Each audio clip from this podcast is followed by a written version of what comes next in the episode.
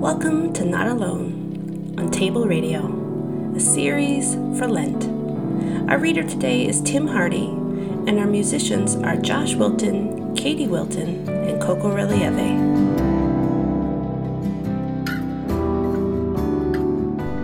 Perhaps like some of you, I grew up with C.S. Lewis's Chronicles of Narnia and have read them countless times since. They're full of beautiful images of God and of the Gospel, one of which I want to read to you now. This is the episode that is frequently called to mind when I think of repentance. And since repentance is one of the themes of Lent, I thought it was appropriate. It's from The Voyage of the Dawn Treader. It centers on the character of Eustace. Eustace has a bit of a nasty streak and has been a very unpleasant companion on the voyage. One day he is separated from the others, and in a rainstorm takes shelter in a cave of a recently deceased dragon. When he finds that the cave is full of treasure, he greedily fills his pockets with gold and slips a diamond bracelet on his arm. And then he falls asleep and when he wakes up he discovers, to his great horror, that he has turned into a dragon. And the bracelet is now much too small, and pinches his arm painfully. He spends some time as a rather miserable dragon, and then has an encounter that he later describes to his cousin Edmund. Well, as I say, I was lying awake and wondering what on earth would become of me. And then but, mind you, it may have been all a dream. I don't know. Go on, said Edmund, with considerable patience. Well, anyway, I looked up and saw the very last thing I expected a huge lion coming slowly towards me. And one queer thing was that there was no moon last night, but there was moonlight where the lion was. So it came nearer and nearer. I was terribly afraid of it. You may think that, being a dragon, I could have knocked any lion out easily enough. But it wasn't that kind of fear. I wasn't afraid of it eating me. I was just afraid of it, if you can understand. Well, it came close up to me and looked straight into my eyes, and I shut my eyes tight. But that wasn't any good, because it told me to follow it. You mean it spoke? I don't know. Now that you mention it, I don't think it did. But it told me all the same. And I knew I'd have to do what it told me. So I got up and followed it. And it led me a long way into the mountains and there was always this moonlight over and round the lion wherever we went. So at last we came to the top of a mountain I'd never seen before, and on the top of this mountain there was a garden trees and fruit and everything. In the middle of it there was a well.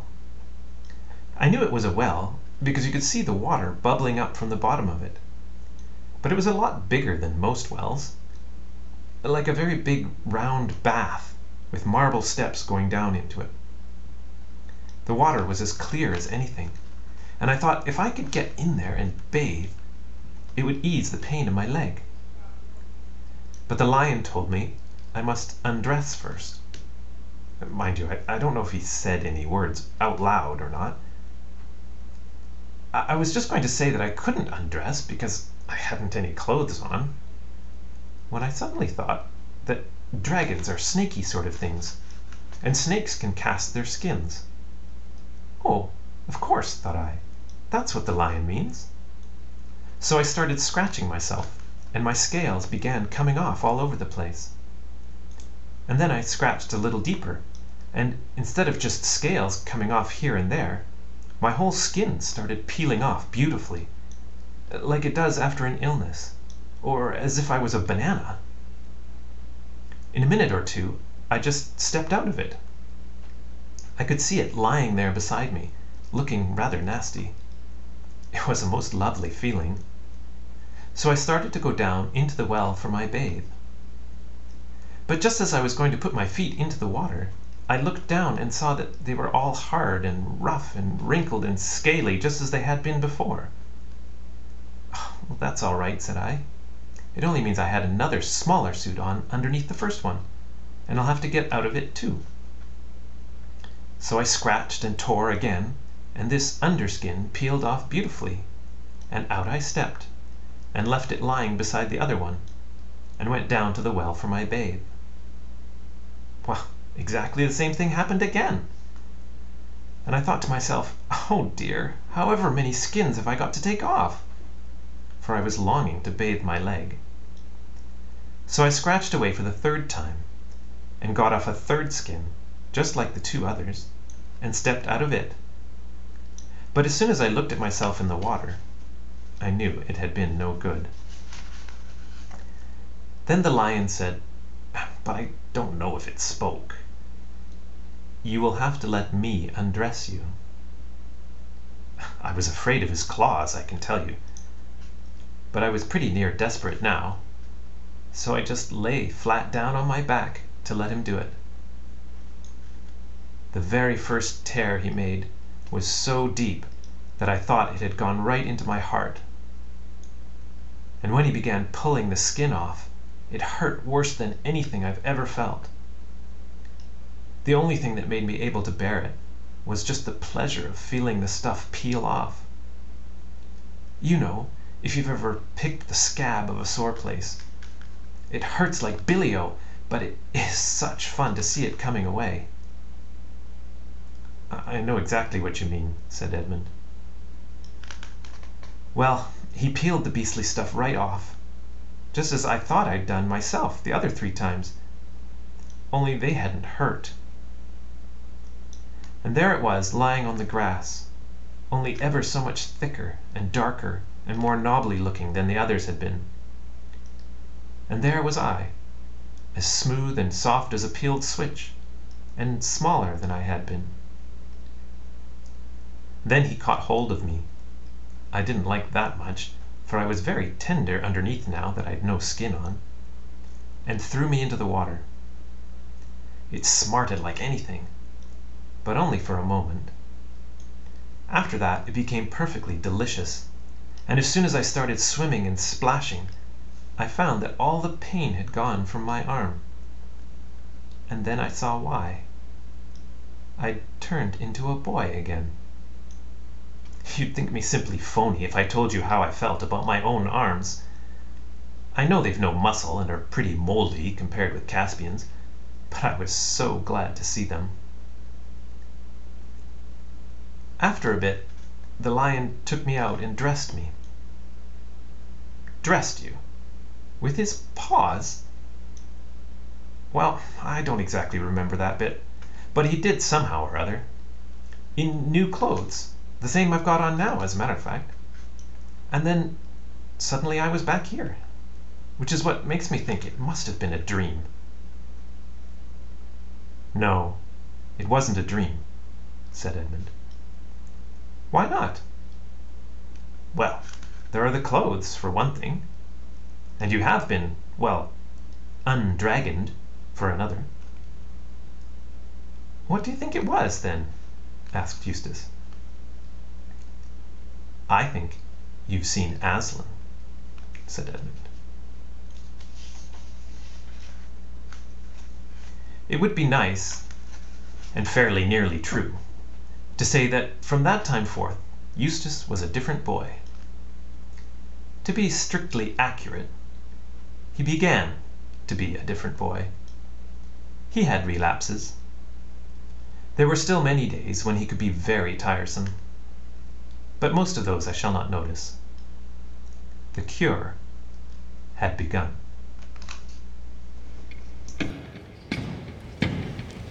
Mm-hmm.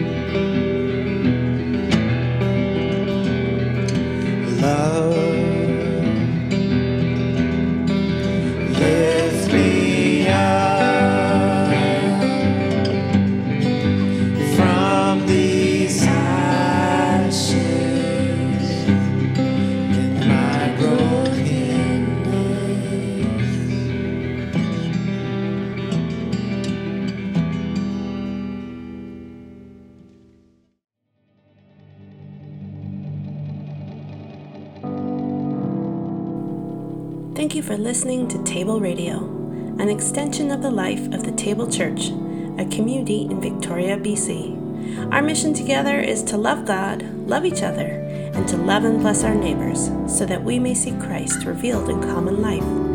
Theme music for this series written by Richard Charter. For more information, go to richardchartermusic.com. To learn more about our community, please go to tablechurch.ca.